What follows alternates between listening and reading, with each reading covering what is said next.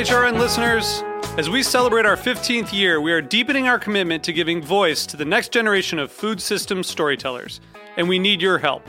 Our internship and fellowship programs help activate new possibilities for underrepresented and underestimated young people through experiential journalism, audio engineering, and production training. Through these unique programs, HRN helps food equity stewards build essential workforce readiness skills that expand their potential and foster economic mobility. Please consider supporting these critical programs. And with a minimum donation, you can be entered to win a dinner for two at an amazing restaurant in one of eight cities and tickets to a concert at a great venue in one of those cities. We have incredible partners across the country who have donated, as they also share our passion for helping to educate the next generation of food systems storytellers. Check out heritageradionetwork.org slash 15 to donate and enter to win today. That's heritageradionetwork.org slash 15 to donate and enter to win today. And make sure you donate before March 31st. Thank you. This episode is brought to you by Yolele, the revolutionary African foods company. Learn more at Y-O-L-E-L-E dot com. This week's episode of Meat and Three is inspired by the reemergence of Cicada Brood 10. We're talking all about insects. Some people are calling crickets the gateway bug because that's a great introduction to what edible insects is all about. So we found detectable levels of cesium-137 in 68 of 122 total honey samples that we had. Ah, what is that?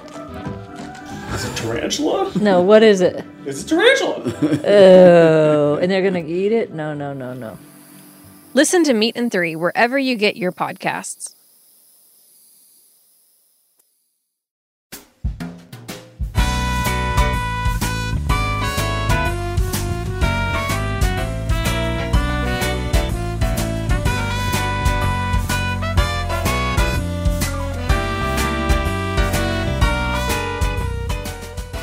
Welcome to Inside Julia's Kitchen, the podcast of the Julia Child Foundation for Gastronomy and the Culinary Arts.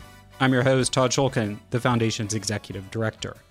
Our show takes you inside the Foundation's world to meet the talented people we have the great fortune of learning from all the time. On today's show, we welcome sommelier Cha McCoy.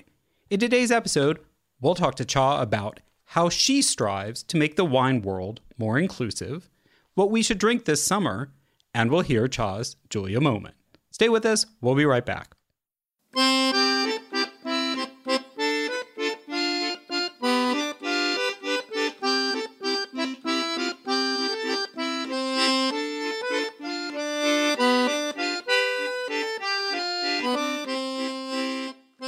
As always, we launch the conversation with an inspiration from Julia.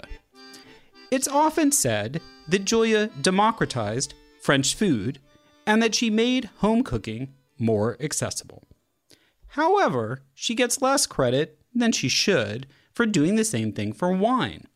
Julia's appreciation for well made wine was born in France with the help of her husband Paul's shared enthusiasm. Well after her return to the US, Julia gained a deep understanding of winemaking, winemakers, and wine drinking. Julia offered a pretty simple recipe for wine appreciation. She said, Therein lies the science of the experienced wine connoisseur. The more you drink and think upon it, the more you'll know. Julia wanted to help everyone embrace good wine, regardless of their background. Her approach was the opposite of being a wine snob. She cared much less about top scoring wines, expensive vintages, or amassing encyclopedic knowledge of global wine regions than about focusing on enjoyment. Someone who's just as dedicated to wine and wine drinking as Julia is Cha McCoy. Cha is a sommelier, public speaker, and founder of Cha Squared Consulting and Hospitality, a wine experience company. She is also Cherry Bomb Magazine's first beverage director and editor, as well as a brand ambassador for the New York Wine and Grape Foundation. Cha is a certified sommelier with the Court of the Master Sommeliers. She was recognized in 2019 by wine enthusiast as a top 40 under 40 tastemaker and is one of Wine and Spirit's rising black voices in wine. More recently, during the pandemic, Cha has offered virtual sommelier services and curated experiences through her wine and tourism club, Flight Crew. She also launched an initiative called Lip Service that provides free educational resources to BIPOC hospitality workers to help bridge foreign language gaps. A native New Yorker, she's active on both sides of the Atlantic, having lived in both Lisbon, Portugal, and Rome, Italy. Cha joins us today to talk about how she advocates to make the food and beverage world more inclusive and to share her tips for great summer wine drinking. Welcome to the podcast, Cha. Thanks so for having why me. Why don't we start with like tell us how you got into wine? I know this question, uh, this story goes a little bit longer or lengthier depending on who I'm talking to. We'll we'll, we'll go for I the long version. We don't need the elevator pitch. The long version? All right, sounds good. Um, I originally just kind of grew up in New York City in the heart of Harlem, and my dad really was always pairing beverages with the styles of food we were eating. So I, I can tell you, even though it wasn't wine, for him it was always beer. Um, I can tell you, I, I did notice that at a young age that uh, we were kind of like these cultural food explorers. At the time, I didn't know what foodie or that term wasn't, you know, uh, around when, when I was young. But I do tell people that that was something that always stood out. That I knew exactly which beer my father was going to get, depending if we was having Japanese food that day, or if we was in Washington Heights having Dominican food, um, and- or if we was having seafood. And he would change. It wasn't like just the stereotype of like black man drinking Heineken whenever he can. So I, I think that it was interesting that he knew what to order, um, or if he was just going with what grows together. In this case, in this case is beer, but um, what go, grows together goes together. So whatever the regional Japanese beer is, if he's in a Japanese restaurant or a Chinese restaurant, he wants what the locals drink. And so that was something that stood out to me, uh, even long, you know, be- before I even knew what a sommelier was or knew about pairings or any of this. So I do like making that as a touch point for people to connect to my story because I was one of those kids that grew up eating in restaurants at a young age and um, being very cognizant of that when I was growing up. So um, Italian food, if you're a New Yorker, you know, I guess that also may feel very easy to be connected to Italy uh, uh, in the rich Italian culture, whether it's uh, in Long Island or Brooklyn, as people may more know as a as like stereotypical. Those are traditional stories you may hear, thanks to The Sopranos, etc. but um, we do have a large Italian culture in the Bronx, and so I'm from Harlem. Um, just being uptown, spending time on Arthur Avenue, and having seafood in the streets, and just being able to connect with the culture. You know, my father would take us to the Bronx, and um, I just remember just always feeling like, you know, I want to visit Italy one day and experience the authentic uh, versions of the food. And so my wine journey basically starts from there when I, uh, during my MBA, not actually moving to Italy for wine, but uh, I've relocated to Italy uh, to do my MBA in international finance. And it was kind of easily one of those things you, you knew you had to know about wine in order to order food.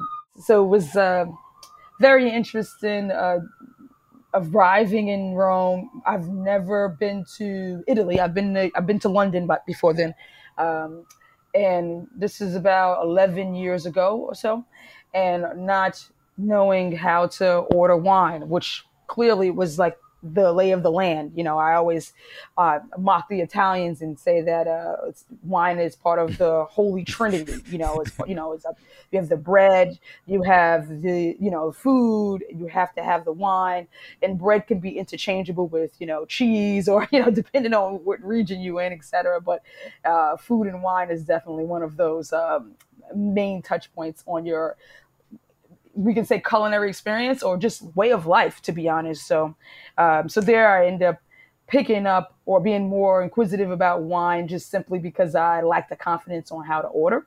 Um, like people like, and what will you have? I'm like, I I guess I'll have what she's having, right? I didn't really know how to differentiate myself on why I didn't like this white or do I prefer reds. I didn't know anything. So that's where my, if you want to say my soft version of like learning, you know, kind of just being intrinsically immersed in the uh, environment of wine and food came about. And I think that's the best way, or I try to get people to understand that, you know, we, as we talk about wine, we talk about the term terroir, the French term. And a lot of times when you don't, you're not coming from a knowledge perspective, like I didn't say, I'm here to learn about wine, uh, to teach it one day or to be a sommelier.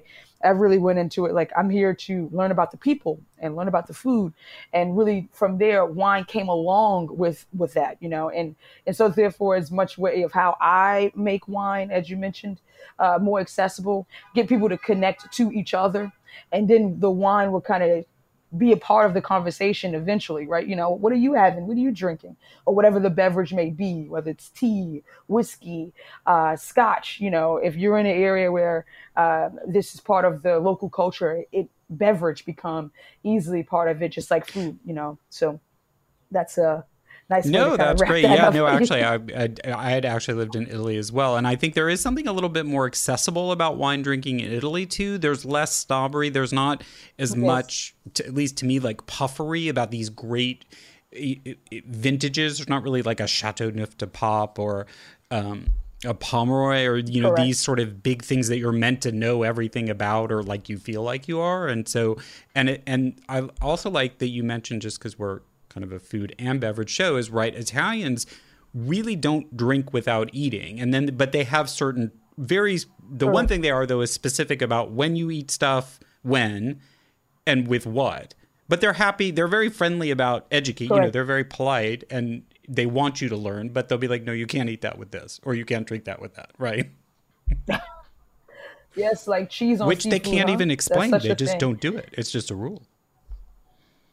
Yeah yeah, they're like, you want to put Parmigiano on your pasta? Oh, they like, wait a minute, there's seafood in that dish. You cannot do that, you know, you know. But so I feel like once you're there, you kind of get hooked on the rules, like everybody else is going around cheersing and making sure they look each other in the eyes, right? It's like you know, no matter where you go in the world, the, the toast in the eye connection is now become a thing. And I'm like, oh my gosh, this is so I, like this was so random. I remember learning this while living in Rome, and then now to see people in the middle of I don't know Ohio, like wait, we have to connect eyes. He's like, wow, the influence is growing. You know, we could be anywhere now. Everyone knows this is the proper way to toast because the Italian said. But that's so, good, know? right? Because so I, I, was going to ask you about how you approach what a wine experience is, and I know you have these com- or did have these communion events, and it seemed like to me the focus of that was the whole picture, not just the learning about wine and learning to appreciate it and know what you like and what to order,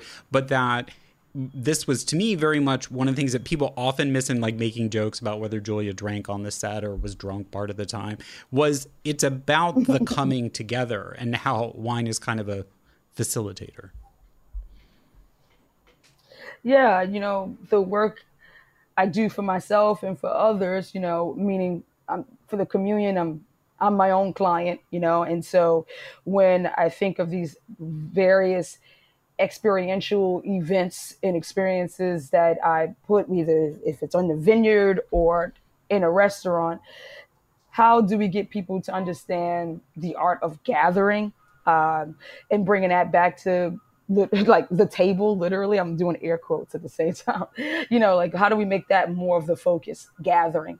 And what's the hook you know? And so the hook may be the you know the wine education. That's the funnel right? You're going to have a sommelier come speak to you about wine about wine pairings. You're going to have a chef that she recognizes as someone's going to execute this uh, tradition or this food in this way. And then we're going to do a bit of storytelling um, but really at the core of all it, I, I, my goal, right? I end up gathering people who would probably not normally sit together.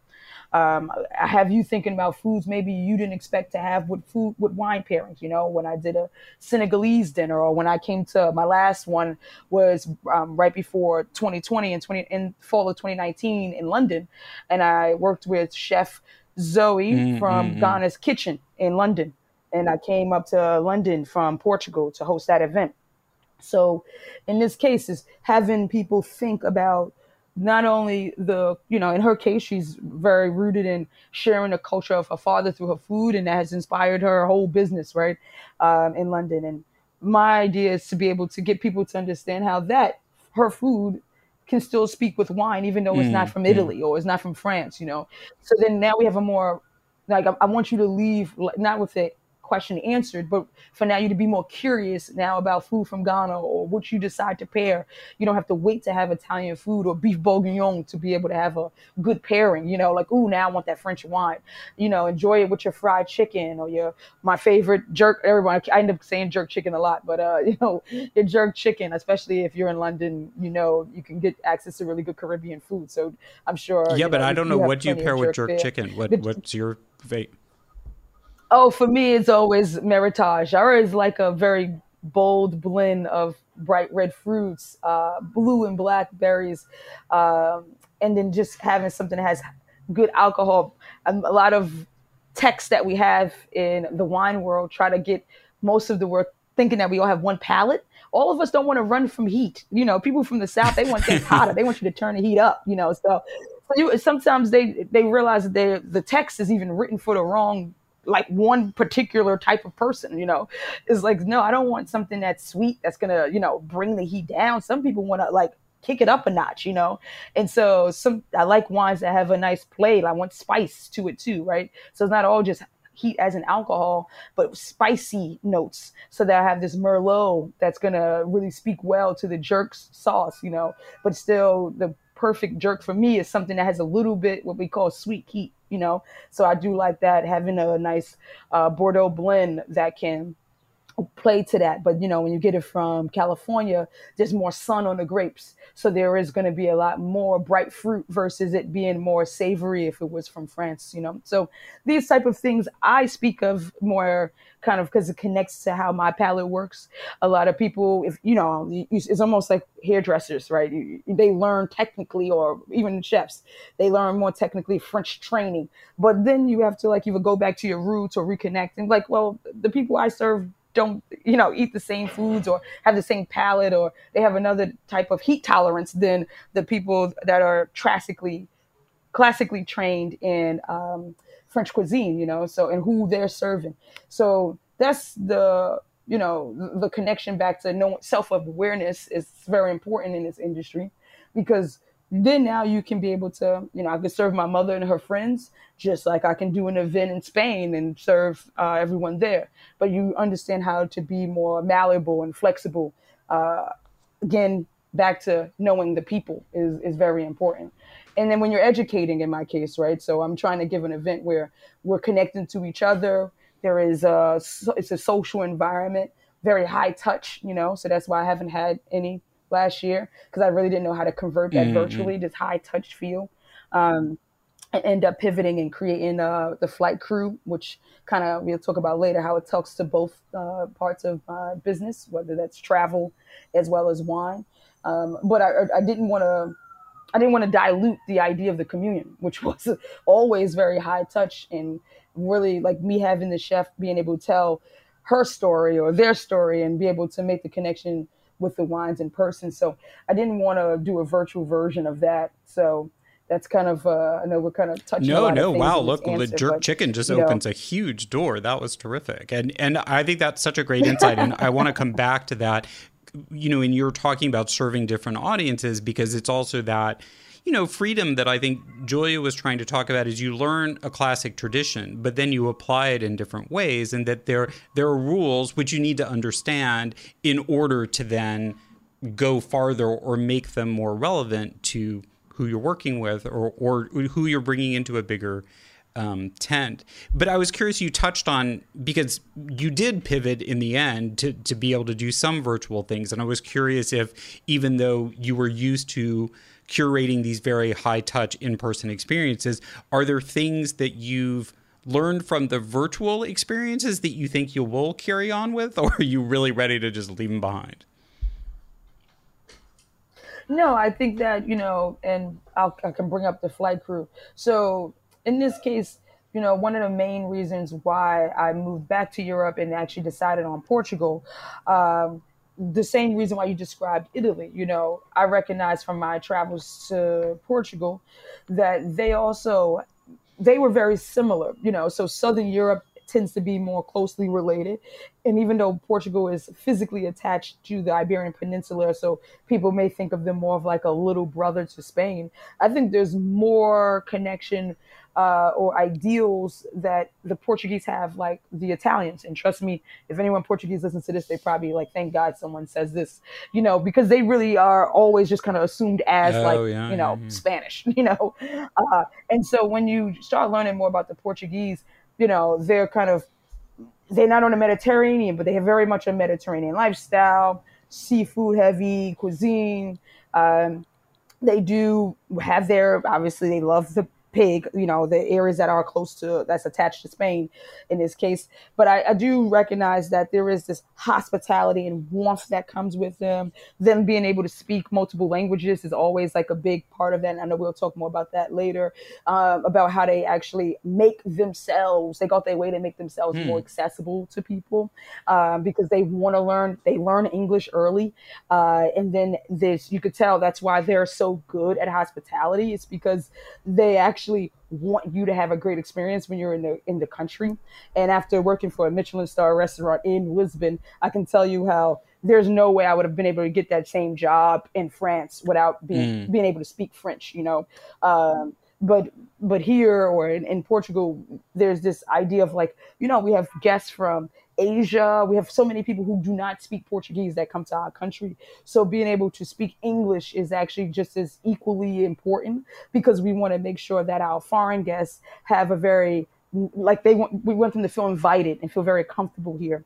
Um, and so when I was there, or as I am there now that I've decreased my time um, there during the pandemic, you know, it's really important for for, for me to be able to kind of learn the lay of the land, to become part of what we call terroir uh, there, be a part of the culture, so that when I'm sharing that same experience with people, I made Portugal my European home base for you know Cha squared operations if you want to put it that way because a lot of people were traveling to europe. They uh, wanted guides to different wine countries and i wanted to make myself available to them there. Uh, so i had a lot of people who did not know who i was and was literally just kind of searching for things specifically in portugal. And i would host them either for like a quick tasting as they may be in lisbon for a layover to somewhere else um, or if they were there longer host them at vineyards. And so that really became what I wanted group trips. So like I'm me curating my own group travel, group trips for people to understand how important coming on the ground, like I did when I moved to Italy, was very important to learning about wine. You know, I can teach you stuff from the textbooks that I learned, but for me, I wanted to really get people to feel like Portugal and places, you know, wine regions were accessible to Americans on a friendly budget, etc. And so I started promoting the idea for 2020 coming, you know, ending 2019, uh, for people to come visit me in Portugal. And so to kind of remove the middleman and is one of the reasons why I relocated myself to Europe again. And so I can host people on as much larger experiences of learning about wine on the ground versus just kind of in textbook fashion or me coming in and hosting you for an event in America, etc. So I that was the big promotion that I was doing for 2020. And um, you know, we all know what happened. And then it was about how do we pivot that idea. And so that's where Flight Crew kind of took on a new, you know, way of giving people these virtual tours and tastings is what I call it. So virtual tour and tasting idea. So I do bring people to the different regions or different countries. Um, virtually and through wine. Um, so we most of the time that we spend on our virtual presentation is more of people getting to know maybe a region of the world that they probably never thought about even visiting before. I feel like that's the first hook is getting you connected to the culture, the people, the music, wh- what's the best hotels in the area you need to see. And so is your very atypical direction of a tasting because I'm not just here telling you about this is the the soil type and all this other stuff. I want you to get the beat, the heartbeat of the areas. And so I give that to people virtually. Uh, and then when they get to come with me and, you know, in person, which I, I can say now, we are my first physical trip now in person again is going to be with Chima Travels. I've partnered with them to make the flight crew a reality again. And uh, we're going to Galicia, Spain, uh, at the end of September. So right now those tickets are open. So I don't know when this is going to yeah, go live. no, but, enough time. You know, Plan your we're trip trying in to September. Absolutely. so yeah so we're right now the ticket slots are open um, and it's going to be the same idea so the same we're going to have like a pre virtual event where everybody gets to know each other. We're to do a tasting. Everybody's to get the same you know box of wines like what i've been doing already. Get people excited about what they're to see in person. And then people who can't join they can physically be a part of flight crew anyway and do the virtual experience with us. Um, and then those who want to come in person they can join me and I'm trying to warm up my legs these days because I may even do the Camino for a couple of days. so, um, so yeah, learn about why The Camino, you're referring to the famous pilgrimage trail through Spain, right? That is correct. So um, I'm going to come a little bit earlier and actually do the do the Camino pilgrimage, and so that's all in the works um, to see how long my itinerary is going to afford me to be there, but um, for how long I'll do it. But I'm very excited to be able to kind of have flight crew take flight, no pun intended.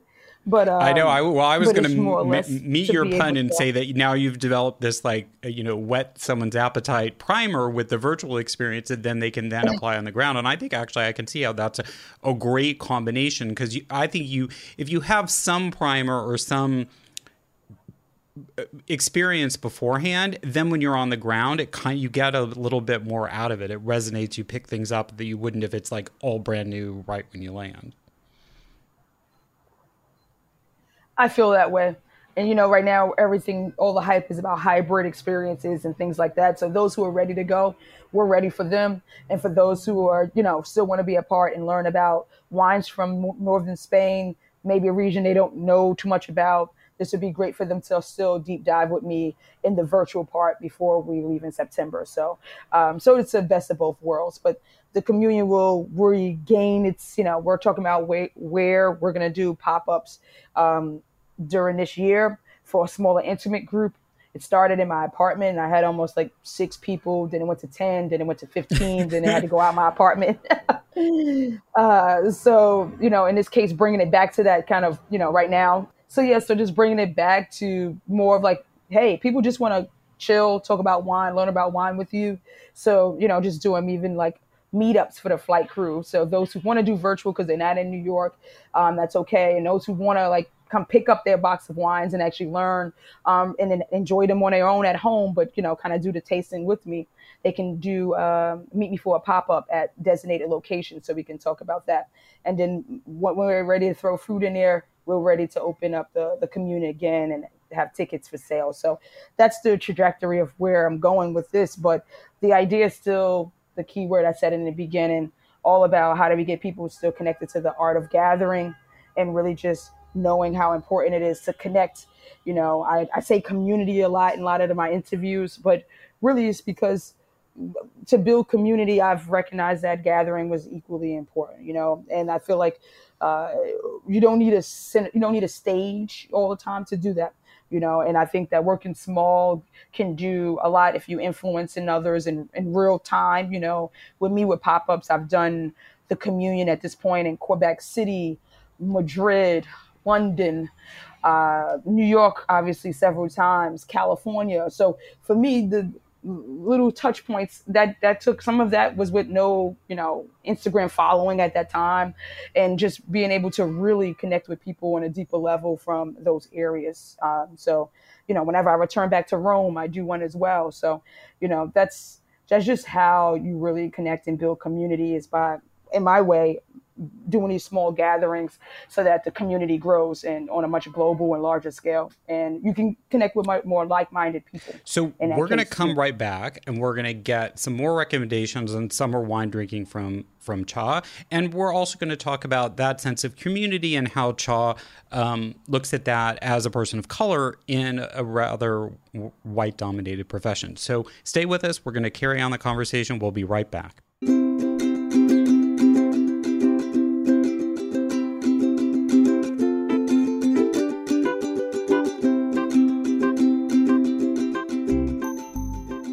This episode is brought to you by Yolele, a revolutionary African foods company based in Brooklyn, New York. Yolele was founded by Senegalese chef activist and cookbook author Pierre Thiam.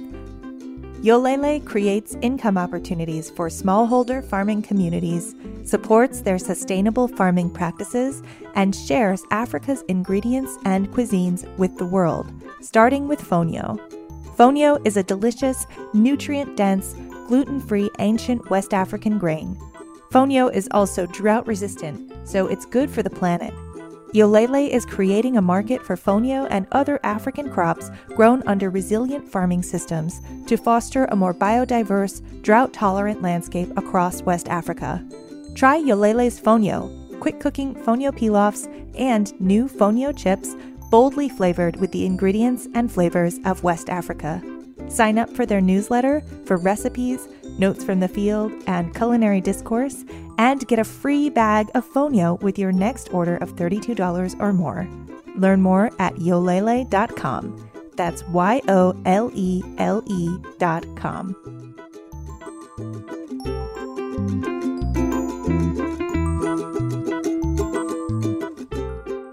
Welcome back. We're talking to Sommelier Cha McCoy, founder of wine experience company Cha Squared. So, Cha, I wanted to, uh, before we talk about some of your great ideas and discoveries, I did want to ask you, and we sort of started to talk about that a little bit about your viewpoint on making the wine world more inclusive, especially as a black woman in a field that is, I think, to my mind, still really dominated by white men. And I was just kind of curious if you would kind of share with us some of the hurdles you faced and how you've overcome them, or if you still feel like you are overcoming them. What What's your point of view there? You know, I always refer, and I don't remember her quote exactly, but I know that Viola Davis mentioned this when she received her award, you know, that it's all about just who's willing to give me an opportunity. Sometimes, you know, at first my struggle was how do I get an opportunity to become a sommelier?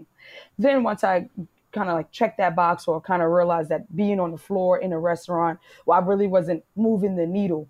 Even though it may have gotten me where I'm at, where I'm talking to you today, the position at Cherry Bombe and et cetera, and other larger platforms, I recognize that what I'm trying to do is much bigger. And so staying bunkered down at one restaurant, you know, uh, and thanks to this kind of year off, if you want to your sabbatical, call it that, forced sabbatical. You know, and I, when I, yeah, like if yeah, forced sabbatical in a way, you know, I've been able to rethink kind of like really how do we how do someone like myself really move the needle in this male dominated, white dominated industry. And so and I and I mean that as wine and hospitality in total.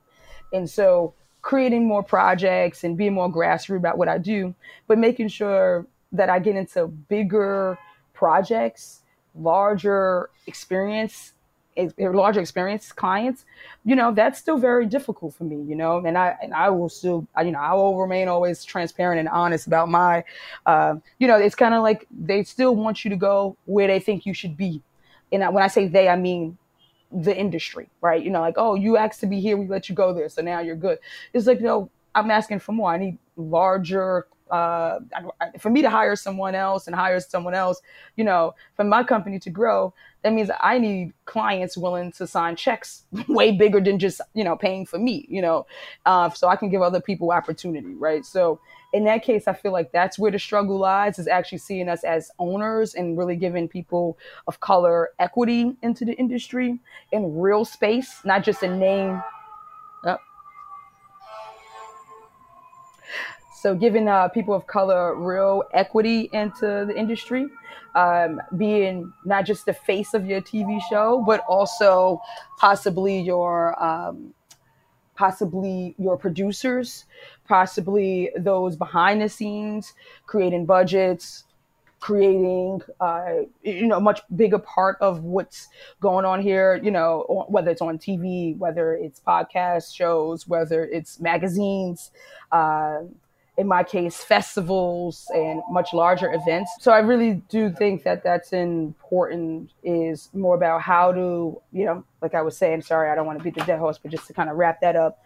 Um, how do someone like myself who's trying to get larger contracts, larger con- clients, so I can build my business to grow, not just pay for myself, you know, just would when will that happen? You know, when will they get to see me in a much bigger bigger scale and and to have much much larger input in what we do in this industry? You know, like the I didn't finish watching it because I really want to take notes and like really dive deep into the Netflix new High on the Hog series that just came out. Like how much more need to happen for us to have continuous conversations about this, um, whether it's Black food culture, food ways uh, from Africa to the Caribbean to New York City, um, and then many people want to know this. You know, Black food is American food, so obviously this is all equally important to all of the all of the the people who really love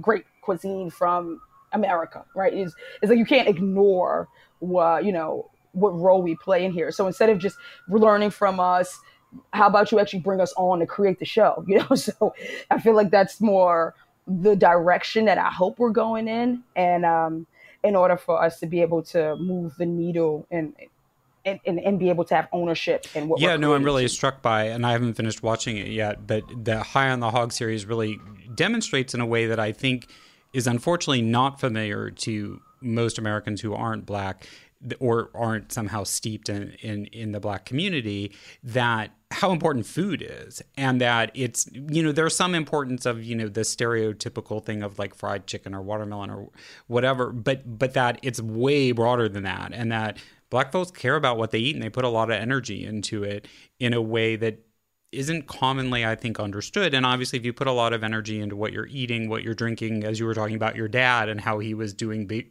beer pairings in the 70s and 80s, and that, you know, th- that's, I-, I think, an important thing to, to, redirect the lens by which people understand things, which hopefully maybe will be one component of opening up their perceptions of what people are allowed to do or what lane they're allowed to be in.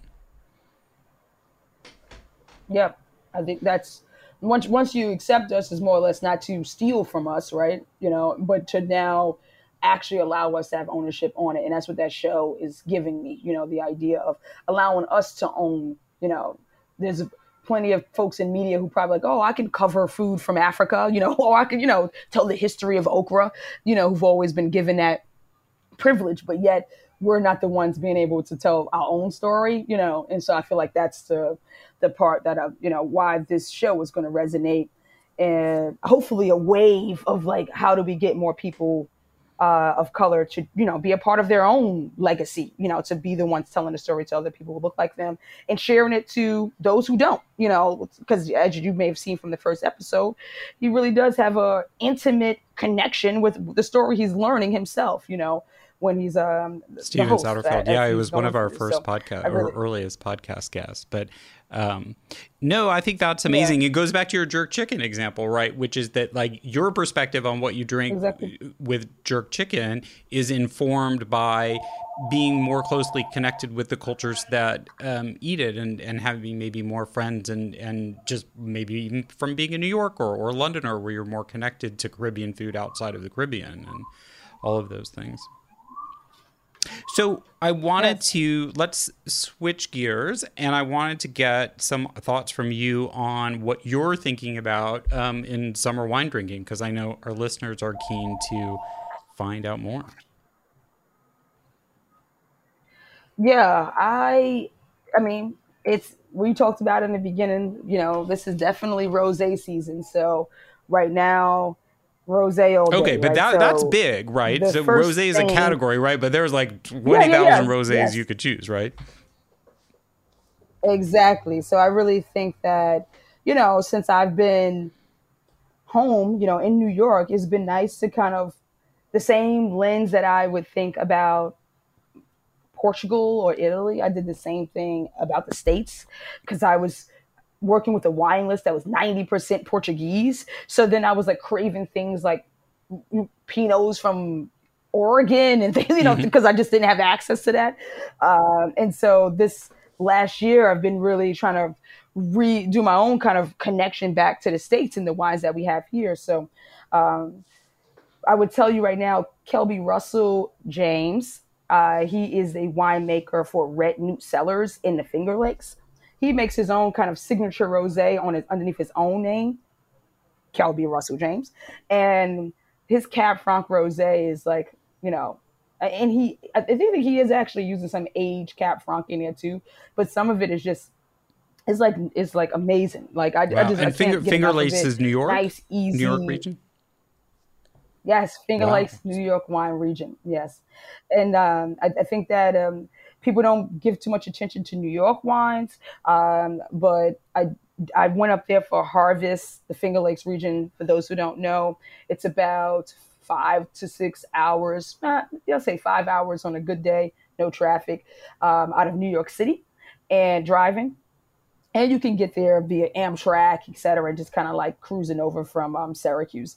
And and I, I do love. I'm all about accessibility in that transportation way too. Uh, my background is a civil engineer, so for me, I love the idea of being able to access wineries like from a Uber. You know, like I didn't have to. Like Well, I can it's go, certainly like, safer in- than in driving yourself, right? If you're going to go in. wine tasting. for yeah for sure but or even just public transportation this is like some of my travels uh experiences that i've either curated or either went on myself or you know just research you know when i was in chile i took the subway all the way to like the last stop and i was right outside of you know Concha y Toro like some of the big names uh you know or Cousiño Macul like some of the big name producers and i think that's something that's being Mm. no one talks too much about, but maybe that's for me to share. You know, the idea that, you know, how do we get access literally, not just the wine to your glass, but you being able to have access to the vines themselves. And so to be in New York and kind of thinking I got to fly to Napa or go move to Portugal in order to have these type of experiences, I started looking more inward. Like, well, actually, we make really great wine here in New York. And so why not do some more exploring up there? So I've been to Finger Lakes previously a few times, and this time I wanted to go up and really reconnect with them. So I actually went to when they was crushing the grapes actually for this harvest is the last harvest Cab Franc, and so the rosé is amazing. Um, there are some heavy hitters that people already know that's in that area, but his rosé I would put on a list in my list of rosés to drink, especially if you're in the states and have access. They do direct to consumer straight off of Red Newt and EWT sellers. Um, and if you just kind of red uh, La Fête Rosé uh, is also that's if you like kind of I still want to drink my French rosés, you know, if you really into the Provence style. Um, I really love this rosé. I've really and one of the main things here is because these two men actually male brands that are based around rosé actually i think that's interesting so it's actually changing Oh, you mean because you think there's a st- because there's not really that stereotype in France or Italy, right? But you're saying in the states there's a little bit of a stereotype that women drink rosé. Oh yes, drink pink. Yeah, yeah, yeah. Like rose. Well, not so much of a stereotype. That's like literally what you see if you go to read any of like the Nielsen's like reports on statistics. Like women want rose, and like that's really what they're selling to other people. Like this is what Americans drink. Women's are rose is for women, and uh, sweet wine is for women, and for But, but I am right. Is that So true is in France and. Italy? I, I don't think so. Not like rosé. You drink right. You, everybody drinks rosé, so. but you drink it at certain times of the year with certain foods. For sure. I think that that's it's just kind of who you are speaking to, and you know that's and where they're located. I guess it's the moment, right? It's like who is talking about it. The rose. That's usually who de- who determines like is the rose uh, more of for someone who is um, female, you know, more easier. In It's not exactly strategic. It's I- I pink, so it's, kind for women. weird. It's not exactly like strategic. I guess the right Yeah. words to say that it's feminine. You know, they're just trying to say it's feminine because it's pink. You know, um, for lack of a better words. And so, um, Donae Burston, he's the founder of La Fête du Rosé.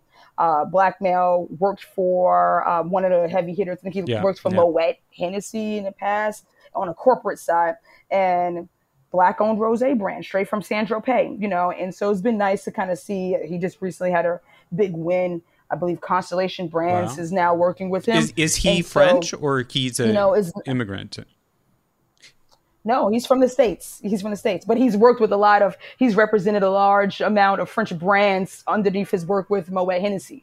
So he has this world where he was in corporate, obviously going back to France and kind of learning about rosés and obviously the wine industry and uh, spirits and he decided to come up with his own brand. I see. So, And he's the I, he- have been he's the, like the it's his label, but it's grown and uh, made in in the south of France. That's correct. He's a vigneron, right? So we have the winemakers, and then we have oh, sorry, he's a negociant. He has his own grapes and his own uh, brand that's working with a local. Uh, but but that's the same. That's the same thing like how Dom Perignon started. Like big houses do the same thing. I think that when you're like one man, especially if you're a person of a color, that people were like, uh, how does is he actually the winemaker? I'm like, but neither was Dom Perignon. They buy grapes and they make the label. That's very traditional. Yeah, no, no. I thank you for So, pointing that out. There's uh, many yeah. different ways, and in fact, you know, the dirty secret of a lot of big wineries is that very little is estate grown. That's kind of like a fancy niche Correct. thing that you know former dot com millionaires can afford to do but but or or and maybe in france there's more No, people who do it who like inherited the land through six generations but Of course. yeah yeah especially in this region, right? So, so that's La Fête is one of the rosés I have for you to share. And um, if you can't find either, I, I really think that just going with a nice, for me, Grenache Syrah, uh, Mourvedre blend, which we call the GSM blend, blend from Rhone Valley, uh, for me is always a perfect uh, rosé.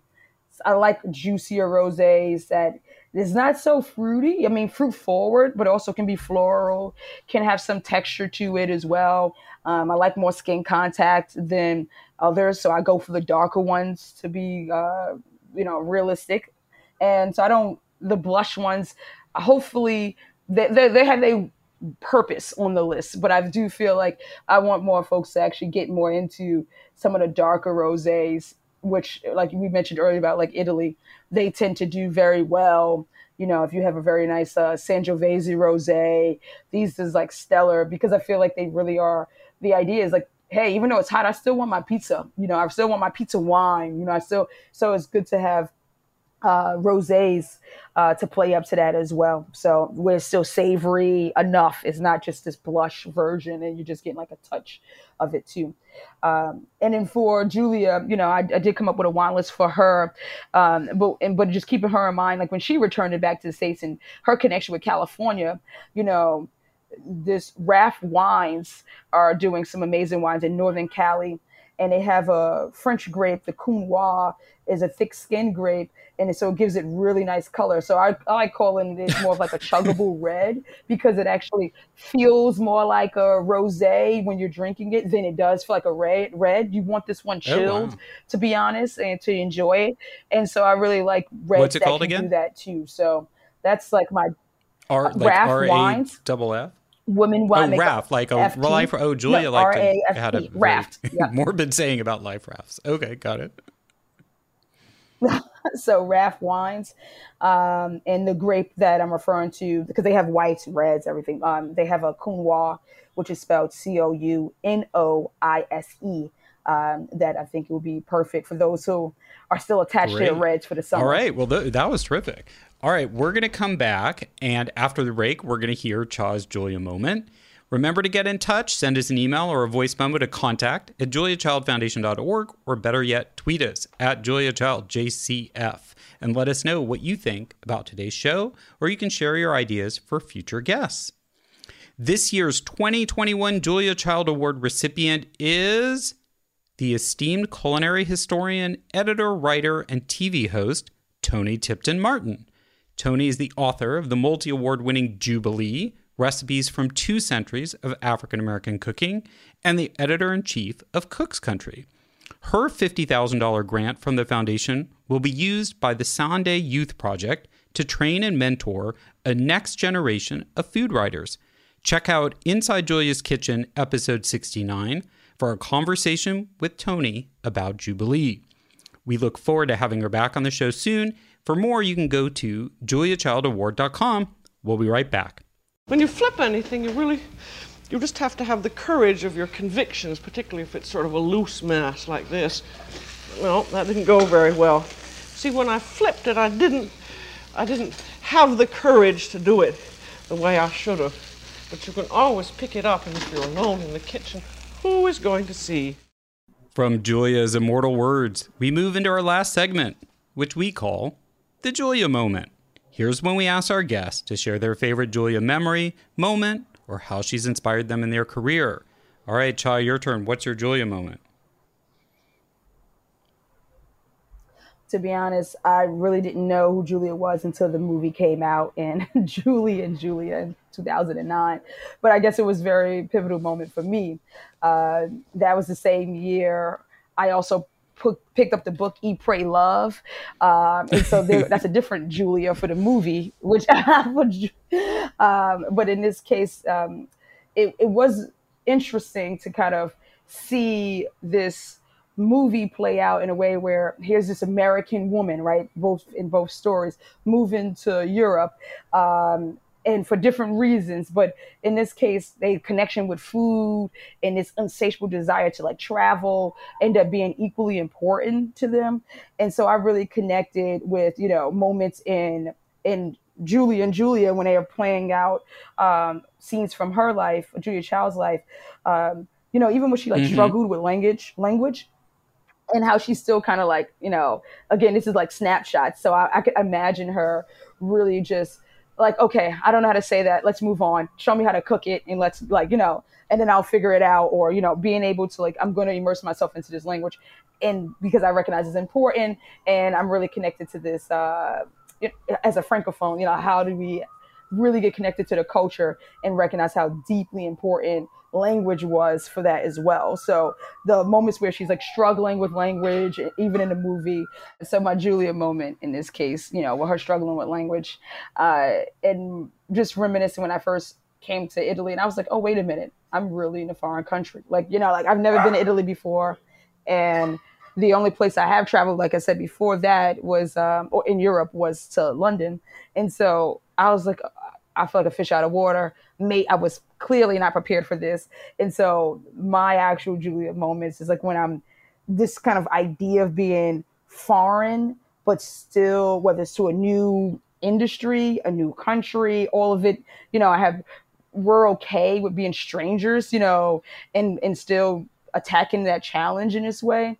Um, and so I really think that that was equally important, or how I, I, get inspired every time I rewatch the movie, and I rewatched the movie, and um, and obviously did some research into her books, etc., for uh, the Cherry Bombe issue, and so for the article, and it just kind of reminded me again, like, oh yeah, this is this is the type of woman I am, you know, to, to, the world, you know. So it was nice to have that uh, aspiration from her as well to receive that, but just also for me to inspire to kind of like push past it. You know, now at the end of the day, she was never trying to gain notoriety from the French. She knew who her people were. She knew her people were, were back in America. So it was like how you know, being part of this project, getting these books out, and then actually creating a TV show, right? It's almost like very, it was not done at the time. And so for, for her, it was very interesting to see how we, we talk about it in this way about being pivotal to switching the narrative about food, right? The servantless, yep, yep. Uh, right? In this case, I, I, I, call it this sommelierless, right? I have the same idea with uh, the people that I talk to. They're not going to have access to sommeliers at the traditional restaurants that I eat at often. Maybe they can afford to go to a restaurant that has an actual full time sommelier on staff, but most of the time that's not the restaurants they eat at. So they need to be empowered on how to order like I did, like how I felt when I was in Italy. You know, I lack that. And how do I get them to understand and kind of most of the people know even what to say about the wine, but they feel like, oh, I thought that was going to be wrong, you know. So just giving people the confidence. When I I learned this a lot during my virtual tastings, and like someone would say the exact note I was thinking or that I wrote down, but they just thought, oh, I, couldn't imagine that that can be a note that would come from this wine. Like they don't understand, you know, the complexity of it. Like I, I was smelling jalapeno on that Sauvignon Blanc, but that didn't make sense to me. That's what they was, you know, that's what they say afterwards. I'm like, that's exactly the note that you're getting. And then I explain why, you know, you get such a green bell pepper jalapeno note from these styles of Sauvignon Blancs, especially because of a term we use called pyrazines that give that off to the to this particular grape. but the idea is that we hold ourselves back because of the confidence that we think we lack. So, you know, doing mortar work for the sommelierless is for me to be able to make them feel like, you know, just go out there, like trust your palate, you know, what you've taste, what you smell is all valid, you know, and so I feel like that is something that I relate to in the way that Julia's approach to food for the servantless. Like, you know, the idea is like, hey, I know you may not have all these people helping you put these dishes together, but you can attack this at home and giving people that same kind of confidence to home cooks.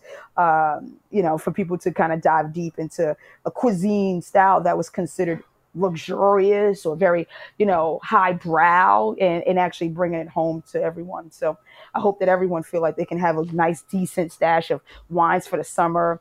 Um, after hearing this podcast, you know, kind of like knowing where to go, or even just like when they work with me, they feel better on like how to make the selections for their own palate, not because that's what the big wine magazines are telling you to buy, you know, or this is it was rated this points by somebody, you know, that you felt like this is the style, you know, but also understanding what quality is and what how to identify that in the wine as well you know, and, and then you'll be able to feel more. No, I think that's a terrific Julia moment, and I think something that Julia, why her her story is so inspiring because she seems like the least likely person to speak French really well and to do that. But I think her example was really is to always be learning and what you're advocating for. And right, the whole irony right. is people go to a fancy restaurant and they feel like they have to impress the sommelier. But the whole point of having a sommelier is they know more than you and they don't mind yeah. if you don't know anything. They want to tell right. you their expertise. They did the wine list, right? So exactly. the irony is people feel like they need to know all this stuff when apps actually knowing nothing and just being ready to learn is is is just fine. Exactly. I like that. You know, I, I think that what you what you said is right. The irony of it all, right? You're not, but I think it's also because we've gotten to a point where that's how sommeliers treat people.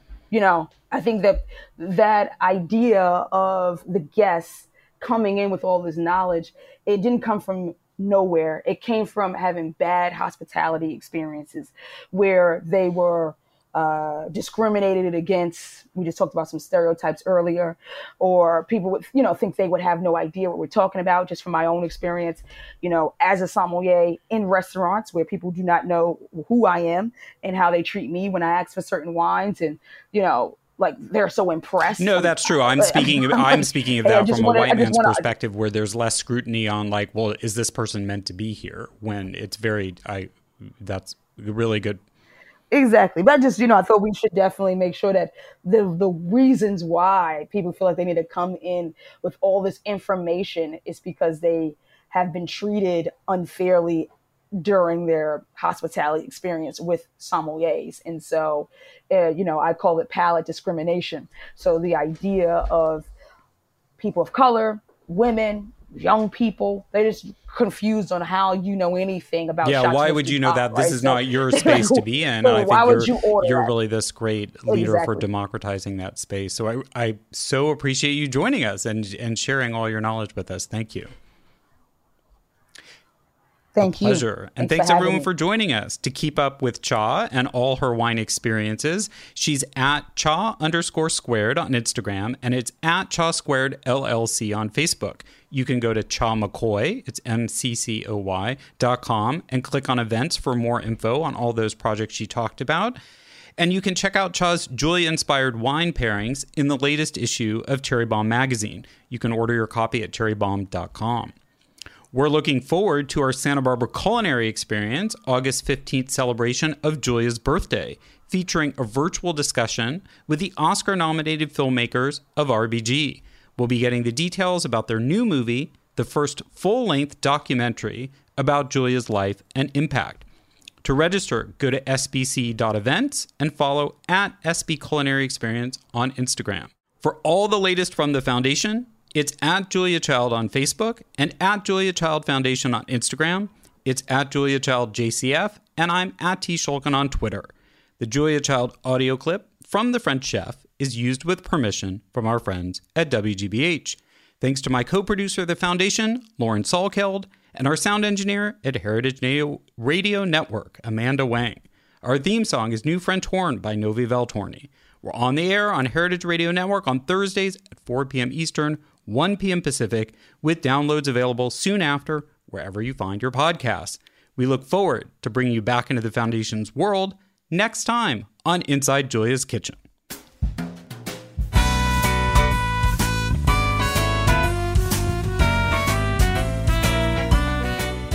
This program is powered by Simplecast.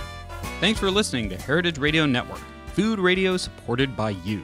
For our freshest content, subscribe to our newsletter. Enter your email at the bottom of our website, heritageradionetwork.org. Connect with us on Instagram and Twitter. Our handle is at heritage underscore radio. You can also find us at facebook.com forward slash heritage radio network. Heritage Radio Network is a nonprofit organization driving conversations to make the world a better, fairer, and more delicious place. And we couldn't do it without support from listeners like you. Want to be a part of the food world's most innovative community? Subscribe to the shows you like, tell your friends, and please join the HRN family by becoming a member. Just click on the beating heart at the top right of our homepage. Thanks for listening.